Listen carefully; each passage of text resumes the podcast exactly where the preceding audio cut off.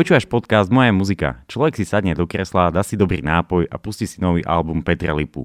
Nola, ako slangovo nazývajú hudobníci americké New Orleans, vás vezme do zákutí Petrovej tvorby, ktoré máte radi. Ale pri tejto plati je predsa len niečo iné. Spirit albumu Nola sa rovná mágii mesta, v ktorom vznikol a práve o ňom sa budeme dnes rozprávať s Petrom Lipom. Peter, srdečne ťa vítam opäť u nás doma v Stromoradi.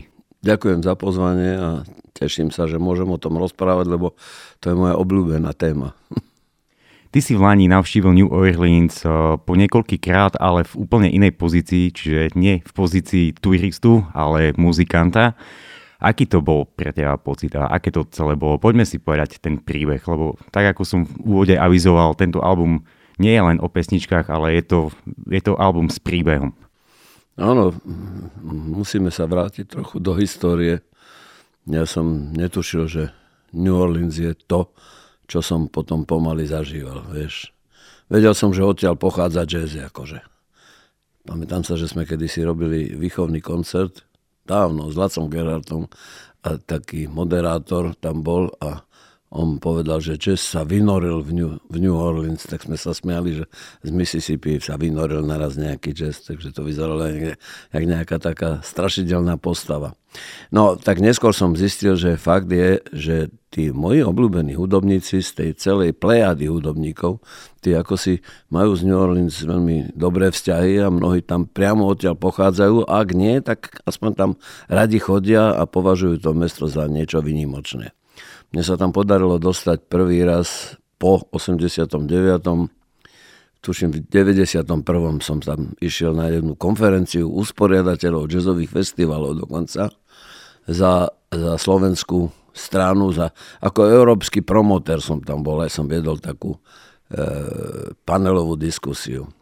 Vtedy ma Býval som u jedného textára, to ma tam oni ubytovali, lebo som nemal na hotel diety, takže ma ubytovali súkromne a ten textár sa volal Ron Kučia a ten už bol vtedy veľká taká osobnosť tam, sám bol muzikant a písal texty a vtedy ma zobral koncert, e, zobral ma na koncert skupiny Neville Brothers, čo bola veľká kultová skupina tam.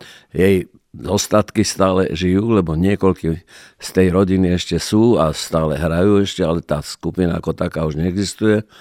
Tak to bolo prvé. No a potom som sa tam pravidelne vracal, takže povedzme, že za tých 30 rokov som tam bol možno možno aj 5 krát. Ale vždy tak na 2-3 dní len a tak. Raz som išiel na Mardi Gras, čo je tamojší veľký sviatok, to sú fašiangy tamojšie, keď to tam končí. Karneval, keď je v Riu, tak oni majú Mardi Gras a tam sa hraje všade a tak tam je veľmi veselo. No a stále som mal pocit, že mal by som sa nejak tak aktívnejšie zúčastniť na tom živote tohoto mesta. Čiže rozmýšľal som, ako sa k tomu dostať. No a teraz sa vrátim o jeden rok dozadu len, lebo presne niekedy v januári, vo februári som si povedal, že vlastne ja by som mohol ísť do New Orleans nahrávať. Lebo ísť tam spievať len tak niekde, e, ani sa nedá, to by som musel ísť so svojou kapelou a niekde tam sa postaviť a zadžemovať si jednu pesničku. To by ma neuspokojilo tak ale som si povedal, že niečo viac a niečo viac je pre muzikanta ísť a nahrávať niečo. Čiže približne v januári pred rokom som sa takto rozhodol, že, že idem a začal som na tom pracovať. No a pomaly sa to vyvíjalo, vyvíjalo, až nakoniec v novembri, konkrétne 12. som odletel rovno cez Londýn do New Orleans. Strávil som tam týždeň a z toho dva dny intenzívne dva dny v štúdiu, kedy sme nahrávali. Najdôležitejším ťahom bolo to, že som získal producenta.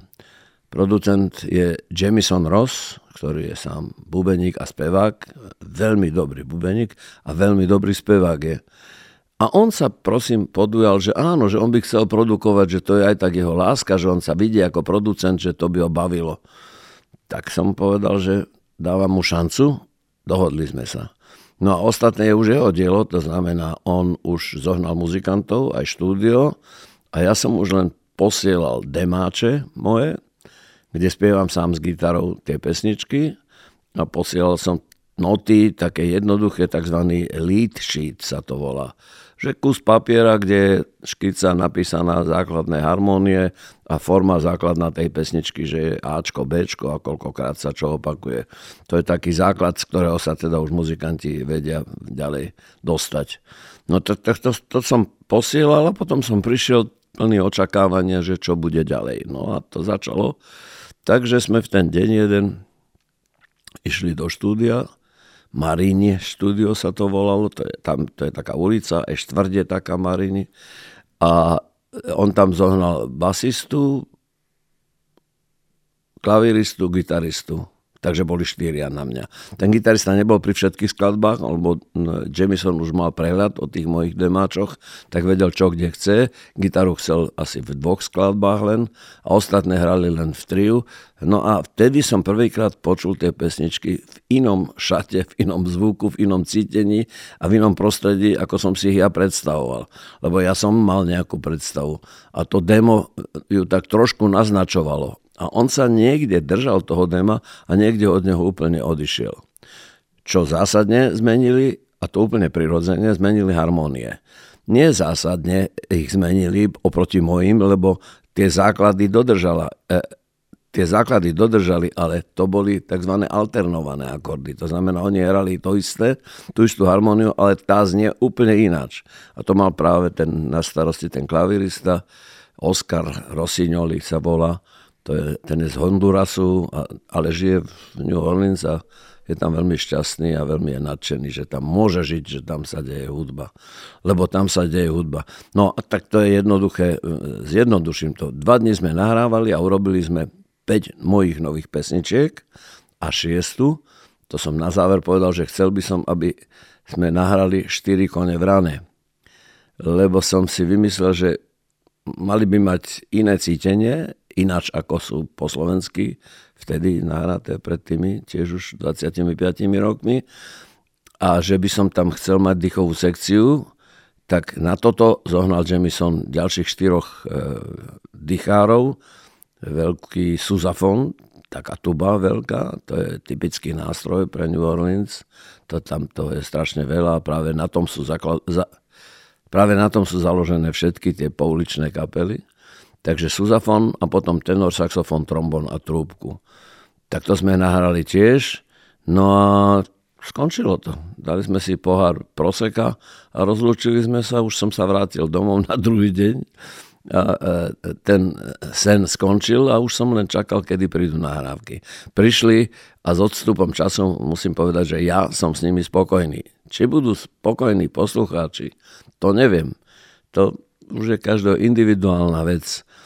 Dôležité je, že, e, že som vykonal to, čo som si predsavzal a že som tam bol a že som bol jedným z nich.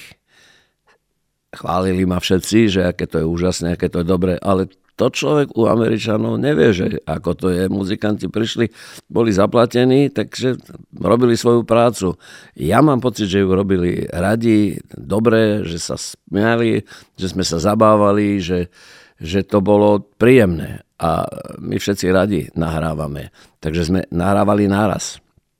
To znamená, že Jamison ako bubeník sedel v takom veľkom štúdiu, ako toto stromoradie približne, fakt skoro také veľké bolo. Mal svoje bicie rozložené, vedľa neho trošku ďalej za paravanmi bol klavír, tiež akustický, ale on má elektrický klavír aj akustický. Potom ja som mal vlastnú takú takú, také malé štúdíko vlastne, kde som bol uzavretý, takú, takú búdu jednu vlastnú. A takisto aj vlastnú búdu mal e, basista a cez sklo sme sa videli. No a som to dirigoval. Tak si predstav, že vyťahol jednu pesničku, pustil všetkým do sluchátiek to demo, že čo je, každý mal tie noty a teraz odčítal tempo a každý to začal hrať nejak. No a to sa pomaly e, zastavovalo toto zopakujeme, toto nie je dobré, tu pridáme, dáme to rýchlejšie, tu si dáš ty solo, nie, tu dáme iné solo a tak ďalej. A takto to pomalo vznika, takto to pomaly vznikalo. Až nakoniec v jednom momente povedal, že OK a dal pokyn zvukárovi, ktorý bol stále napojený a sledoval nás, že môžeš nahrávať. Nahral 1, 2, 3, 4 tejky, to isté, koniec, dobre, poďme na ďalšiu pesničku. Išli sme si ju vypočuť, samozrejme tú, čo sme nahrali. A on už vtedy vedel, to počúval s tým, že on vedel, čo tam použije, čo vyhodí a čo nie. A takto sme ako pracovali ďalej.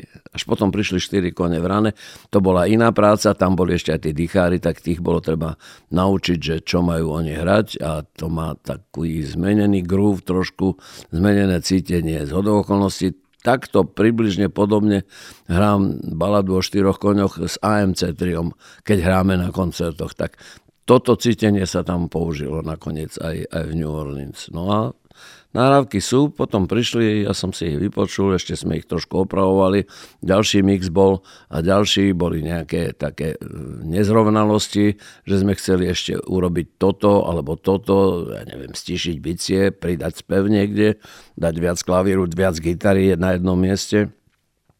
To sa zase vracalo tam a zase naspäť a už to bolo hotové. No. Tak takto, to je celé nahrávanie. Nahrali ste v štúdiu Majriny. Aký je to typ štúdia a koľko je vlastne takých štúdií v samotnom New Orleans? Máš o tom nejaký prehľad? Aj o tom ste sa bavili, že ti vlastne Jamo povedal, že vybral som toto, lebo... To bolo tak, že ja som začal tým, že som si začal vyberať štúdia doma na internete. Našiel som si New Orleans Music Studio alebo Studio Sound Studio a som hľadal niekoľko štúdií. A v tom prvom výbere už bolo toto Marini studio.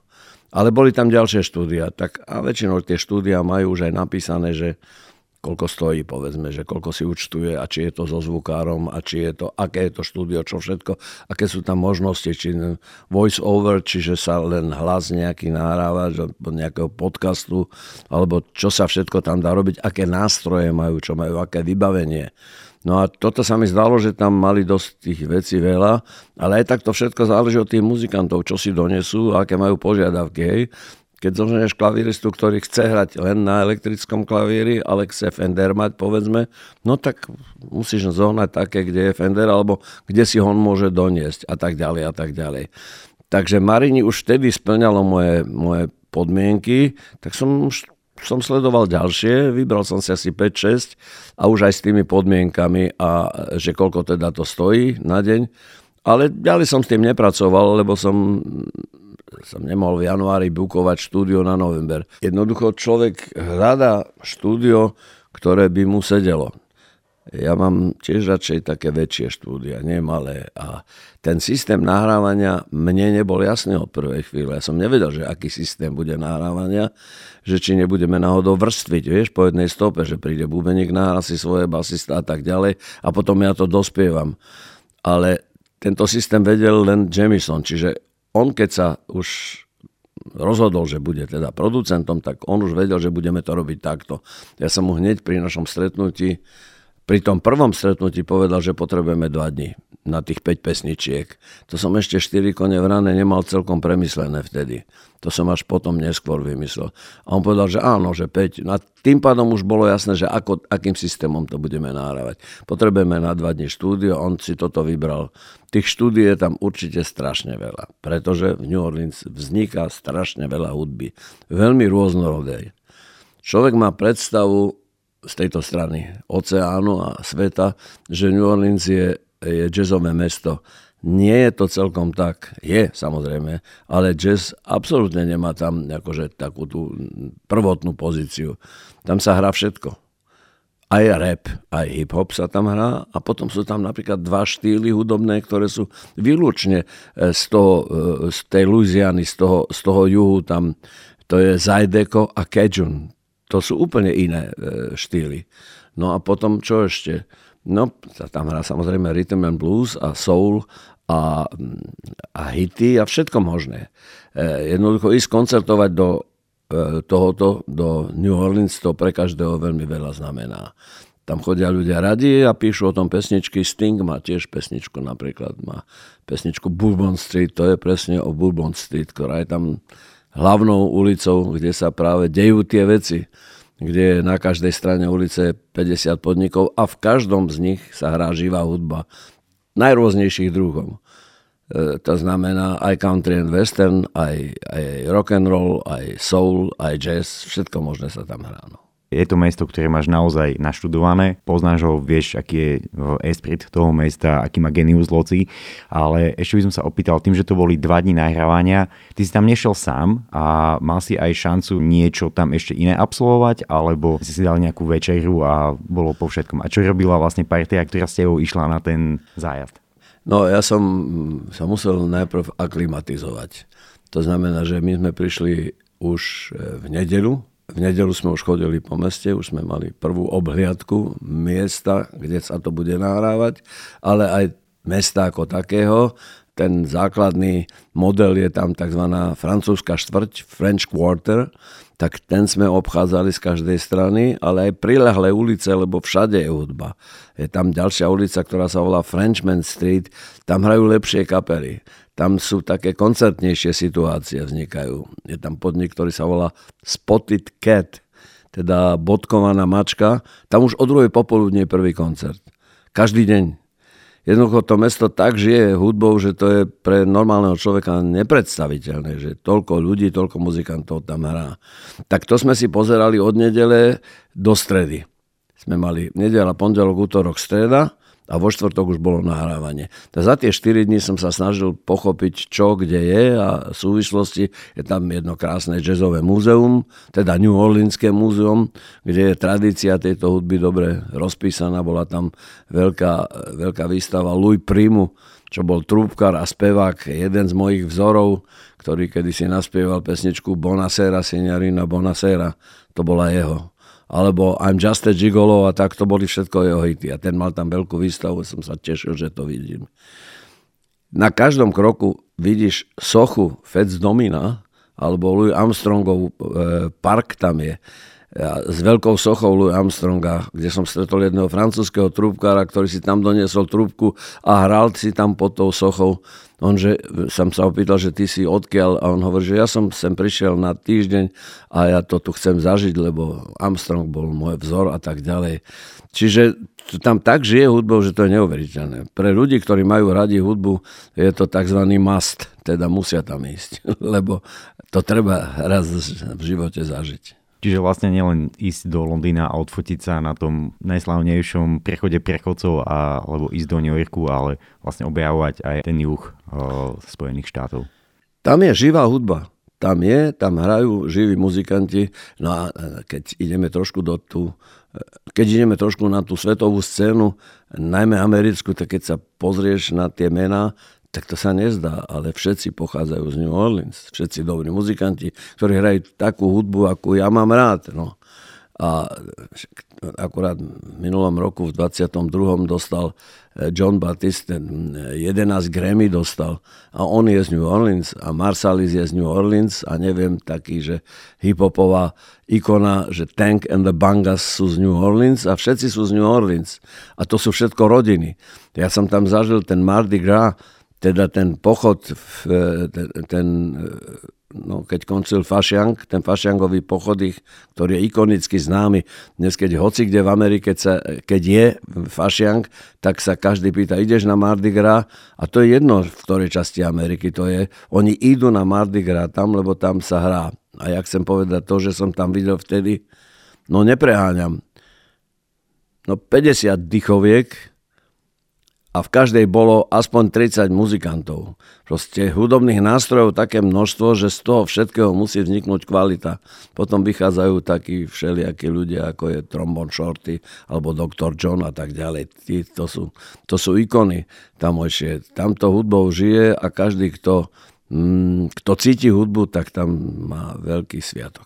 Keď ostávame v tejto oblasti a ju trošku viacej rozšírime, tak veľmi silné je aj samotné zastúpenie bluesovej muziky a práve na platni 0 sa nachádza pesnička. Niekde som čítal, čiže Somewhere I Red, ktorú ste prerobili do mm. angličtiny a táto mám pocit ako keby, že najmenej bola upravovaná a asi to bude tým, že keď je to blues, tak je to blues a tam nie je čo vymýšľať, že Áno, ak, ak porovnám e, e, moje dema, ktoré som im tam poslal s tým výsledným efektom, ktorý som si potom vypočul, tak tomto prípade je najmenší posun. Tam bol taký jednoznačný groove, taký typický pre tú pesničku, že e, jednoducho ho nemenil a použil ten istý groove aj v tej anglickej verzii. No.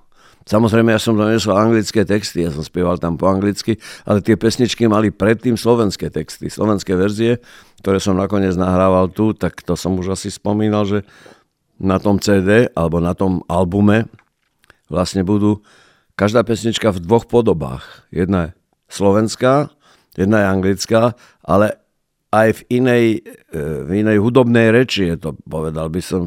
Lebo tí hudobníci, ktorí to robili tu so mnou, tí nepoznajú, ako to vyzeralo v New Orleans. A naopak, tí New Orleansky tiež nepoznali, ako vyzerajú slovenské verzie.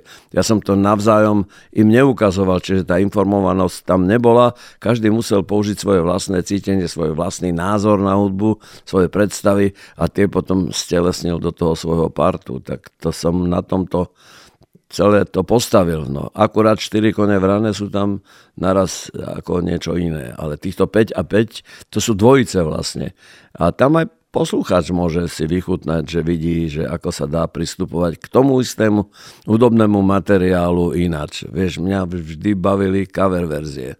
Ja som vždy mal rád cover verzie, vždy to obdivujem, keď niekto dokáže zobrať pesničku, ktorá je z inej oblasti a prispôsobiť ju sebe tak, že naraz máš pocit, že to je jeho pesnička. Tak to robil bežne Ray Charles, ale aj Joe Cocker to tak robil. Že zobral, čo viem, Joe Cocker With a Little Help from My Friends od Beatles a tam to bola taká retro z, z nejaké, no, zo 40 50 rokov a on z toho urobil blúzovku tak aj toto sú vlastne dve cover verzie tej istej témy, tej istej hudobnej myšlienky. Akurát jedna je po anglicky, druhá je po slovensky.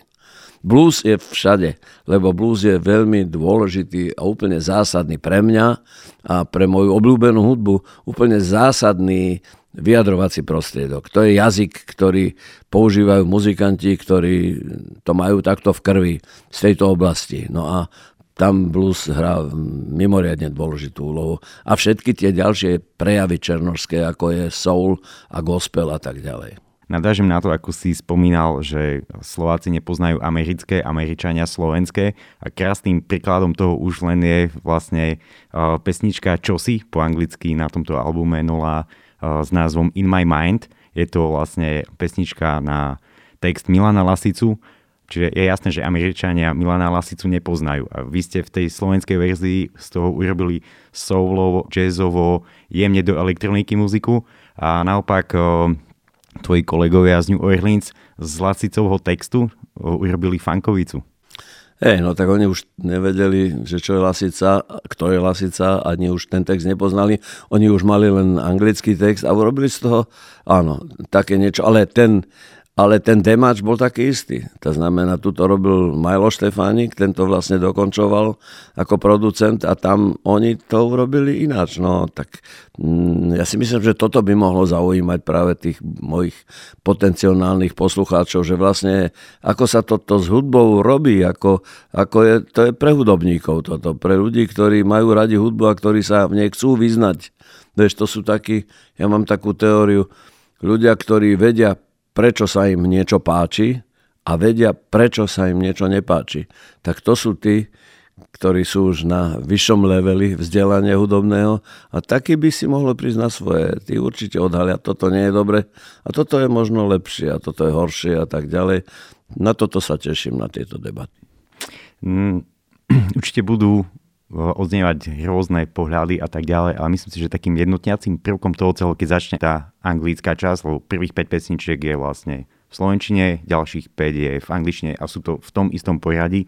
V podstate, čo je jednotné na tom je, že keď začala pesnička Gemini, čiže blíženci, tá otvára akože tú anglickú časť, tak okamžite som sa ocitol v jazzovom, zafajčenom, príjemnom klube, a tá pesnička je klavírna a vlastne aj klavír, alebo teda piano je nosné v tej anglickej časti tejto platne a tá gitara samotná ide viacej do úzadia a je to asi aj pochopiteľné, lebo jazz sa spája ľuďom s pianom, blues je zase o gitare. Áno. Slovenskú verziu robil Peter, tá je samozrejme celkom iná. Toto je, to je dobrý príklad, že je to iné. To sa mi na tom najviac páči. Ja teda sám neviem, ktorá je lepšia, ani nechcem niektorú uprednostňovať. Pre mňa je samozrejme vzácnejšia tá, ktorú som vyrobil v Amerike, to si ako si viac vážim, ale to neznamená, že je lepšia. Pre mňa je podstatné, že sú iné tie verzie, že mm, iný muzikant má iný prístup. Zvažoval si aj takú vec, že urobil by ste nejaké tradicionály v rámci príprav na tento album, alebo si si povedal, že OK, že bude to 5 autorských vecí a vzniknú k ním, môžeme to nazvať cover verzie? Áno, ale neviem, ktoré sú cover verzie.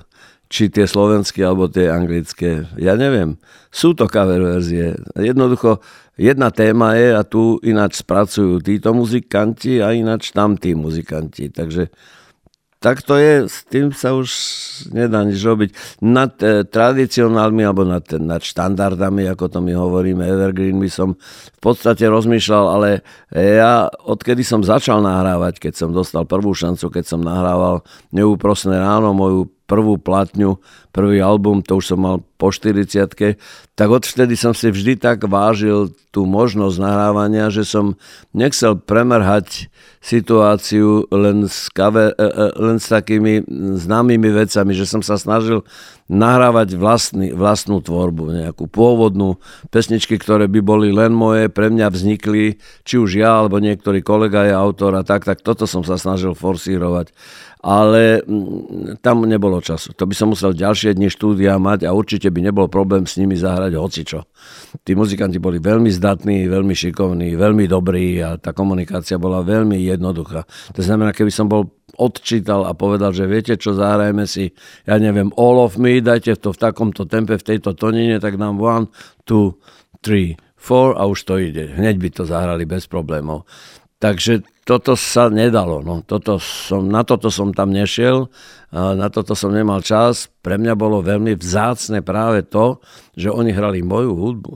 To znamená, môj hudobný jazyk, moje hudobné myšlienky hrali títo Američania a prišli potom za mnou a povedali mi, že to je krásne, že je také úžasné a že jaké, jaké sú rozdielne tie skladby a ako sa im to páči, ako sa im to dobre hralo, tak to bola pre mňa božská hudba toto všetko. Čiže ja som chcel seba tam chcel som sa tam aj prejaviť aj ako človek s názorom hudobným, že ja to tak vidím. Aj keď e, ja ten názor prejavujem aj pri tých cover verziách, to znamená, keď hociakú pesničku chcem spievať, tak sa mi páči, ale ja sa snažím k nej nájsť si takú svojskú cestu a nejak to robiť tak, aby to ostalo pre mňa také typické, že to je môj spôsob, ako spievam tú ktorú pesničku. No a tam ostalo len pri tej autorskej tvorbe. Ja by som sa ešte vrátil k pesničke Čosi a k tomu, že vlastne ju otextoval Milan Lasica. Je to vlastne posledný text, ak si správne pamätám, ktorý vlastne ti po Milanovi ostal. Ty si aj niekde spomínal, že vlastne on by ti aj napísal viacej tých textov, len ten Jairo Filip vlastne vždy to rýchlejšie zhudobnil. Čo by podľa teba povedal Milan Lasica na túto funkovú verziu pesničky Čosi, čiže In My Mind v anglickom prevedení? Tak to je ťažko dnes povedať. Neviem, ja si myslím, že by nepovedal nič.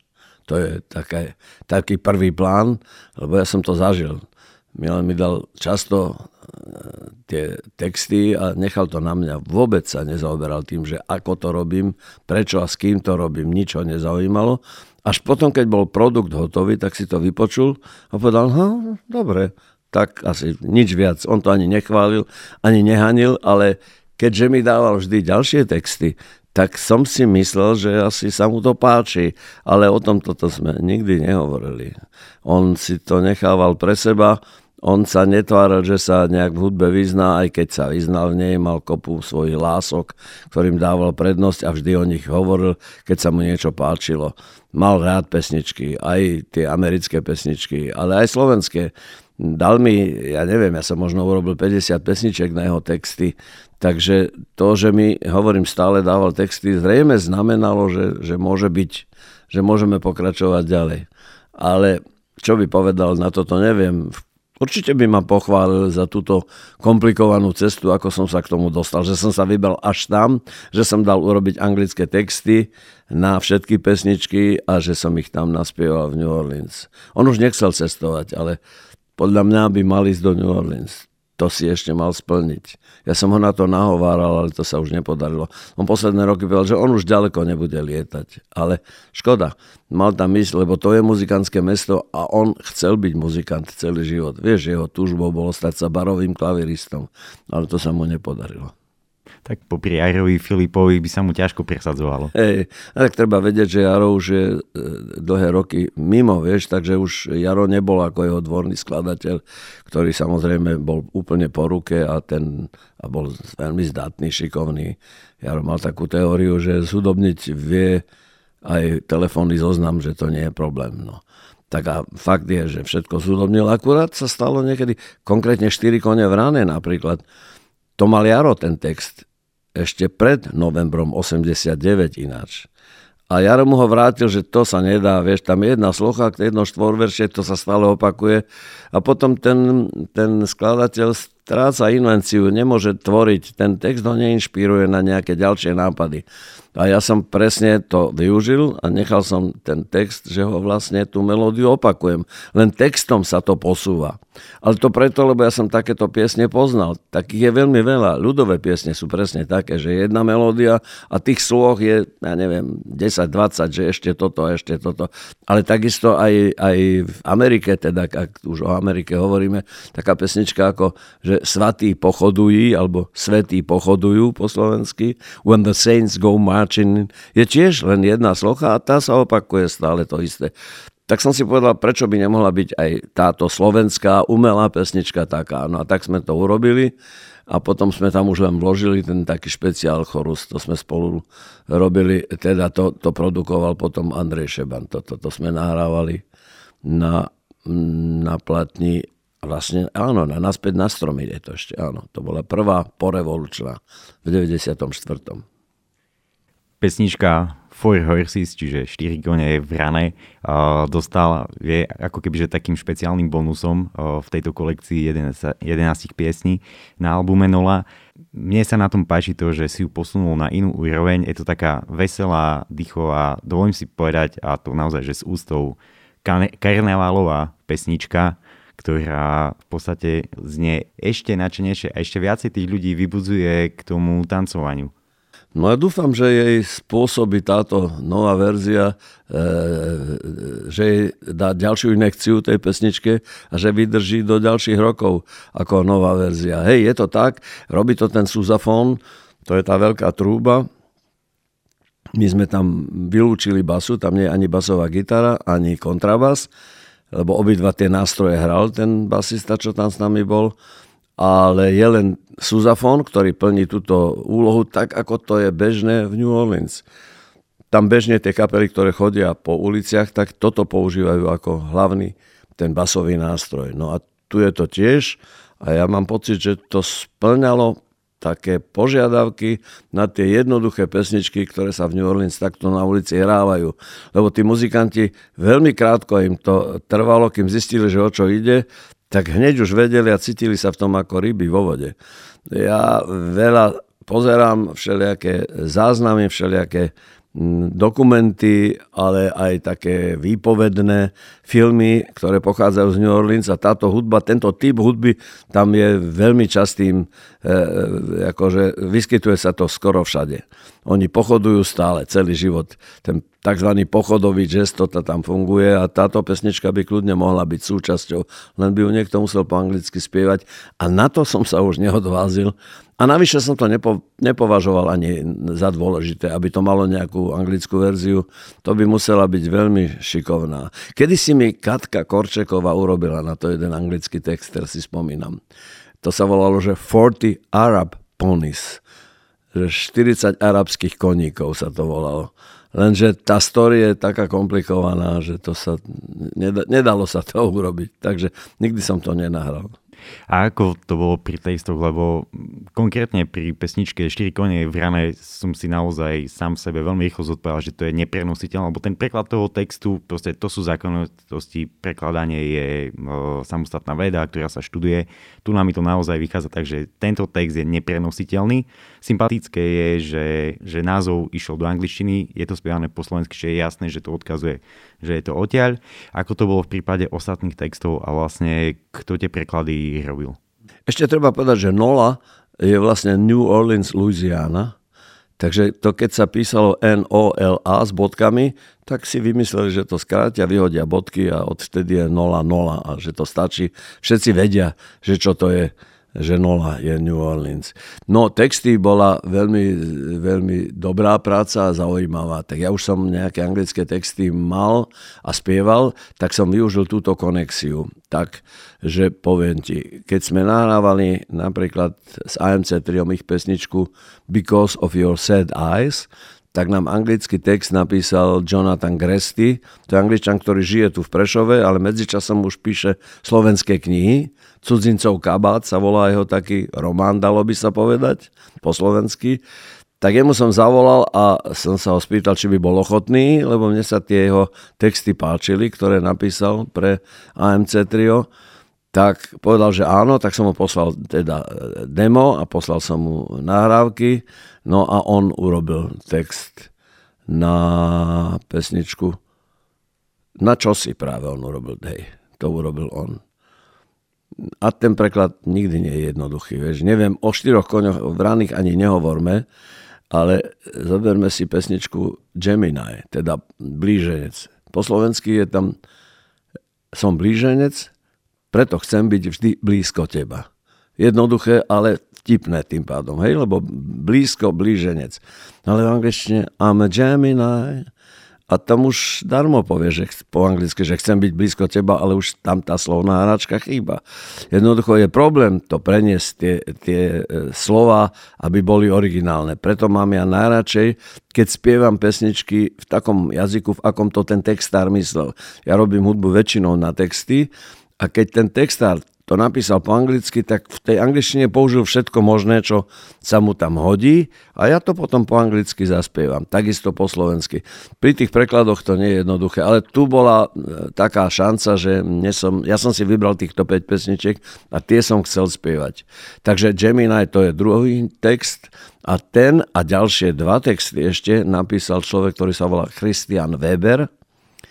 To je zase jeden Američan, ktorý ale žil tu na Slovensku a on tu aj písal texty, takže ja som kedysi nahral viac jeho textov, možno 6-7 pesničiek som už nahral.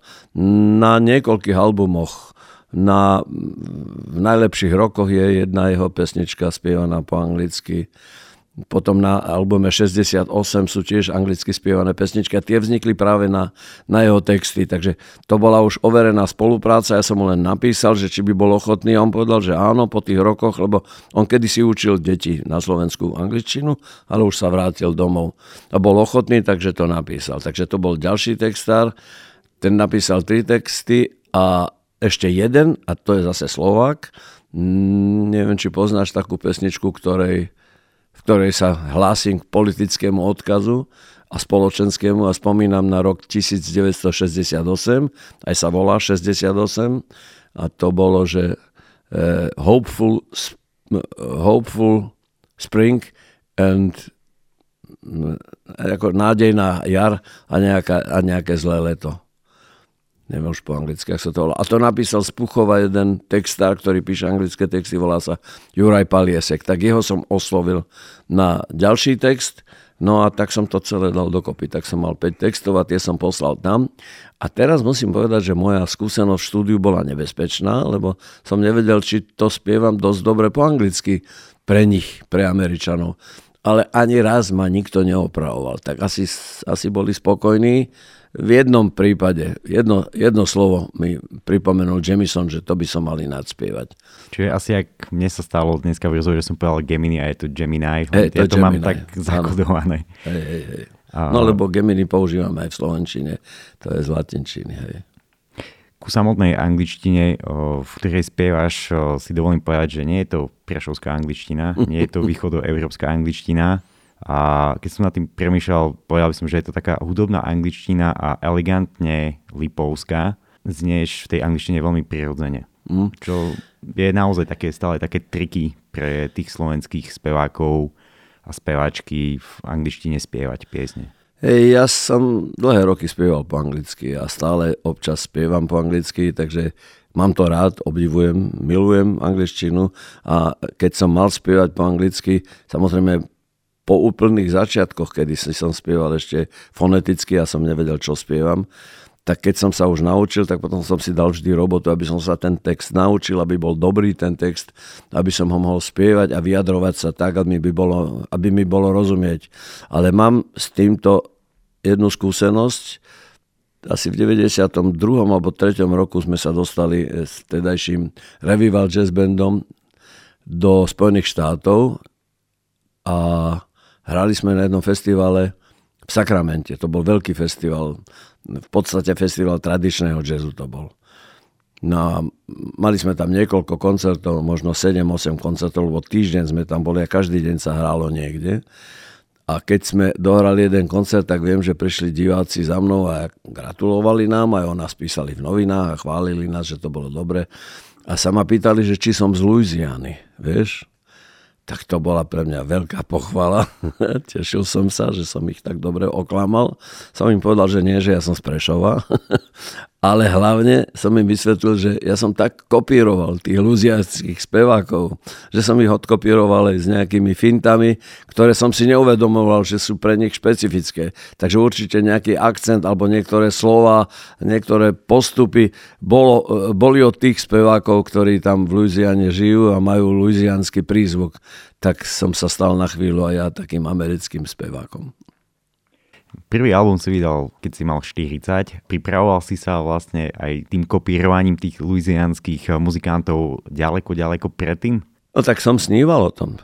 Keď som začal spievať, a to bolo u mňa dosť neskoro, tak nejak verejne vlastne až okolo 20 v podstate tak človek chcel ísť nahrávať. Celý život sme počúvali nahrávky a, ce, a ukazovalo sa, že už aj na na našej scéne, teda v Československu vtedy, že sú ľudia, ktorí nahrávajú. Pražáci nahrávali, mladí speváci, myslím z tejto generácie, v ktorej som bol ja, tí starší, o tých ani nehovorím, ale okolo Olympiku bolo kopu spevákov. Um, aj v Bratislave tí mladší už nahrávali, no tak som sa pokúšal aj ja, ale nikdy som nebol v takej situácii, ani nebol som obklopený ľuďmi, ktorí by mali k tomu blízko. My sme boli vysokoškoláci, na internáte sme hrali každú sobotu a každú nedelu do tanca pre ostatných osadníkov a nebol som, nežil som tam, takže som mal ďaleko k nahrávaniu, no a súkromné nahrávky boli nemožné. Neexistovalo žiadne štúdio a nebolo to na čo nahrať, len na obyčajný pás, na tie magnetofóny, ktoré sa točili rýchlo a pomaly, to boli nekvalitné veci. Čiže k tomu som sa nedostal, až prvá vec bola 68. rok, kedy sme z Blues 5 sa dostali na festival do Prahy. Tam sme boli objavom festivalu, tak vyšlo z toho festivalového vystúpenia e, e, jedna, dve pesničky e, v našom podaní, čo bola súčasť toho sampléru. Potom sme sa dostali dokonca do štúdia nahrať jednu pesničku a to bola tiež cover verzia Beatles. A Day in the Life sa to volalo. No a potom bolo dlhé ticho. Potom som nemohol. V 70 80 rokoch som nemohol. No takých, takých 12-13 rokov som nemohol nahrávať. A keď som sa k tomu dostal, tak sa vo mne nahromadilo strašne veľa myšlienok, nápadov a predstav, že ako by to moje ten môj nový album, alebo prvý album, ako by mal vyzerať. A je to aj tým poznamenané. Dnes, keď si to vypočujem, ten prvý album Neúprosné ráno, alebo jeho anglická verzia sa volá Morning, tak vidím, že som tam pozháňal všetko možné. No ale bol to ambiciózny projekt v každom prípade. E, je tam veľa pôvodnej hudby, ale aj citácie prevzatých pesničiek. Mm, tam som ja vôbec nemal ani nápad, že by som mohol komponovať. Tam som sa spoliehal na osvedčených e, kolegov, ktorí už boli skúsení e, skladatelia, ktorí vedeli písať aranžma, ja tam mám veľký orchester a tak ďalej. No a potom prišiel ďalší album, tam som sa už osmelil, v tom som v 80 rokoch začal e, robiť s bluesbandom, s Lubošom Andrštom a tam to už bolo samozrejme, že taká skupina ako bluesband musí nahrávať. Tak sme začali, v Prahe sme začali nahrávať, to vlastne bola moja prvá platňa. Až keď som ju mal, tak som ju v Bratislave ukázal, vidíte, a v Prahe už mám, ale tu nemôžem ešte. Tak tak sa potom ľady prelomili aj tu. Jednoducho, človek chce nahrávať a keď niečo nahrám, tak jak teraz, tak okamžite sa to zavrie v hlave a otvárajú sa myšlienky, čo bude ďalej. Čiže to sú, ja tomu hovorím, že to sú také milníky, ktoré človek stavia na tej svojej umeleckej ceste a teraz ideme ďalej. Čiže už musím, už myslím a musím rozmýšľať nad tým, čo bude ďalej, čo budem nahrávať. A na to hneď nadviažem mojou ďalšou otázkou a to je to, že nejaký feeling majú slovenskí muzikanti, nejaký feeling majú americký, je to jasné, vie sa o tom. Mňa by zaujímalo, že čo si sa v tom New Orleanse naučil, alebo či aj tie dva dni stačili na to, aby si sa niečo naučil a či je niečo, čo si si preniesol do svojej budúcej tvorby, ktorá ešte len príde. Nechcem sa pýtať, že aký bude ďalší album, venujeme sa tomuto, ale... Dobre hovoríš, vieš, ten Všetko ostatné som vedel. To znamená, ale nevedel som ten spôsob realizácie, že takto by sa to dalo urobiť a takto sa to urobí. Že jednoducho prídeme do štúdia a že budeme sa zaoberať tými pesničkami od A do Z tam priamo v štúdiu a hneď ich nahráme a že e, to produkovanie, tá produkcia, čo je stále pre nás veľká, veľký otáznik, že čo je to ten producent vlastne, na čo je a čo má robiť, že ako jednoducho sa to dá splniť táto predstava o tomto um, producentovi, ako jednoducho ten producent môže účinkovať. Potrebuje mať sám vlastnú predstavu, potrebuje mať rešpekt e, od ostatných a, e, a, a, a dá sa to. Je to veľmi jednoduché, keď to človek má v sebe. A Jamison to mal, to bol pre mňa najväčší dar. On keby bol zavolal iných muzikantov, tak sa veľa nezmení. Len im dá zase priestor, aby zahrali to svoje podľa seba a on už vedel, koho pozýva. On vedel, čo od nich môže očakávať. Aj keď ich veľmi nepoznal, tých muzikantov, akože by boli veľké spolupráce predtým, to nie. Ale vedel, čo od nich môže očakávať. Poznal ich kvality. Tak tento systém, toto je to nové, čo som možno odkúkal, že Stále sa dá robiť hudba tak, že sa stretneme v štúdiu a tam začneme nad tou jednou pesničkou rozmýšľať. Ale jeden z nás, a to je ten, ktorý je tvorca alebo producent, ten by mal vedieť, kam smerujeme. Čo by to malo byť? A ten môže tých ostatných tak pomaly akože dávať im priestor, ale zároveň ich tak trošku potláčať a smerovať ich ďalej a ďalej, aby to pokračovalo. On nechal zahrať klaviristovi nejakú harmóniu a povedal, výborne, zober si ten druhý a ten štvrtý takt a to spoj a z toho urobíme vec, ktorú predsunieme na začiatok a to sa bude opakovať a tak ďalej. Čiže taká tak zaujímavá práca. Toto, som, toto, bol, toto bol pre mňa pekný zážitok. To znamená, že tí samotní muzikanti mali aj voľný priestor, že reálne sa to aj stalo, že počujeme teraz na tejto nahrávke aj nejaké ich vklady, hoci nevieme, že to boli ich vklady. Áno, presne tak. No boli, lebo však oni mali veľmi jednoduchú harmóniu. E, tá harmónia je v podstate čitateľná v tých slovenských verziách, lebo my sme sa držali tej jednoduchej harmónie. Tam je ten klavirista, ten, ten Oscar, ktorého som už spomínal, tento harmonicky posunul celkom ďalej, ale toho naopak ten, Jamison ho posunul, že ty tam hraj, hraj niečo iné, nehraj toto. Tu sa zastav, tu počkaj, toto zopakujme, vráťme sa do toho stop time, vložíme ešte takéto niečo a tak. No. A zopakujeme ešte raz to isté. Čiže mm, je to, ešte raz, ten jeden človek musí mať tú predstavu a ostatní ju pri všetkej voľnosti musia naplniť. Platňa sa už vlastne dostáva medzi ľudí, čiže medzi muzikantov, medzi poslucháčov. Začínajú v podstate, alebo budú čo skôr prichádzať prvé reakcie na to. Predtým, než sa tak stane, lebo my tento podcast nahrávame uh, s viac ako mesačným predstihom, kým vôbec to celé vyjde. Uh, povedz mi tak úprimne alebo celé je to taký subjektívny zájazd a ako si povedal, že bol si dva dní v muzikánskom nebi. Uh, aký máš ty pocit z tejto nahrávky? Podarilo sa ti splniť to, čo si si predsavzal? Áno, pre mňa sa to podstatné udialo už. E, ja viem, že som nevyrobil hudbu, ktorá by bola niečím mimoriadným a nejakou bombou alebo také. Nie, nič. Ja som vyrobil to, čo mám rád a ďalších zo svojich projektov. Ale to, čo som prežil tam, to je jedinečné pre mňa. To je pre mňa ten top. To je najviac. Ja som prežil dva dni v štúdiu s kolegami, ktorí sú profesionáli americkí profesionáli, ktorých celý život obdivujem, takýchto muzikantov. Počúvam ich nahrávky a naraz som bol ja jeden z nich seberovní sme boli a oni hrali dokonca moju hudbu. Čiže to bolo pre mňa toto zaujímavé. To ostatné je život bežný, prax a teraz sa predkladám slovenskému publiku, že nech to posúdia. Možno to aj pošlem samozrejme do nejakých zahraničných médií, ale tieto veci vidím veľmi skepticky.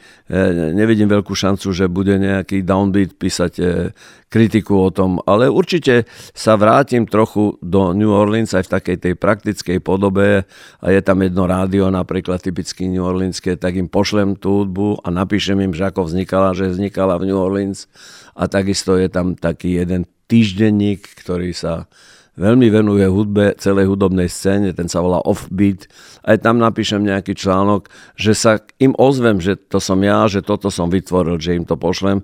Ich slovenské verzie samozrejme zaujímať nebudú, ale e, tie anglické im tam pošlem naspäť, nech si ich vypočujú, možno, možno to niekoho no, upúta aspoň natoľko, že si to rád vypočuje a povie svoj názor.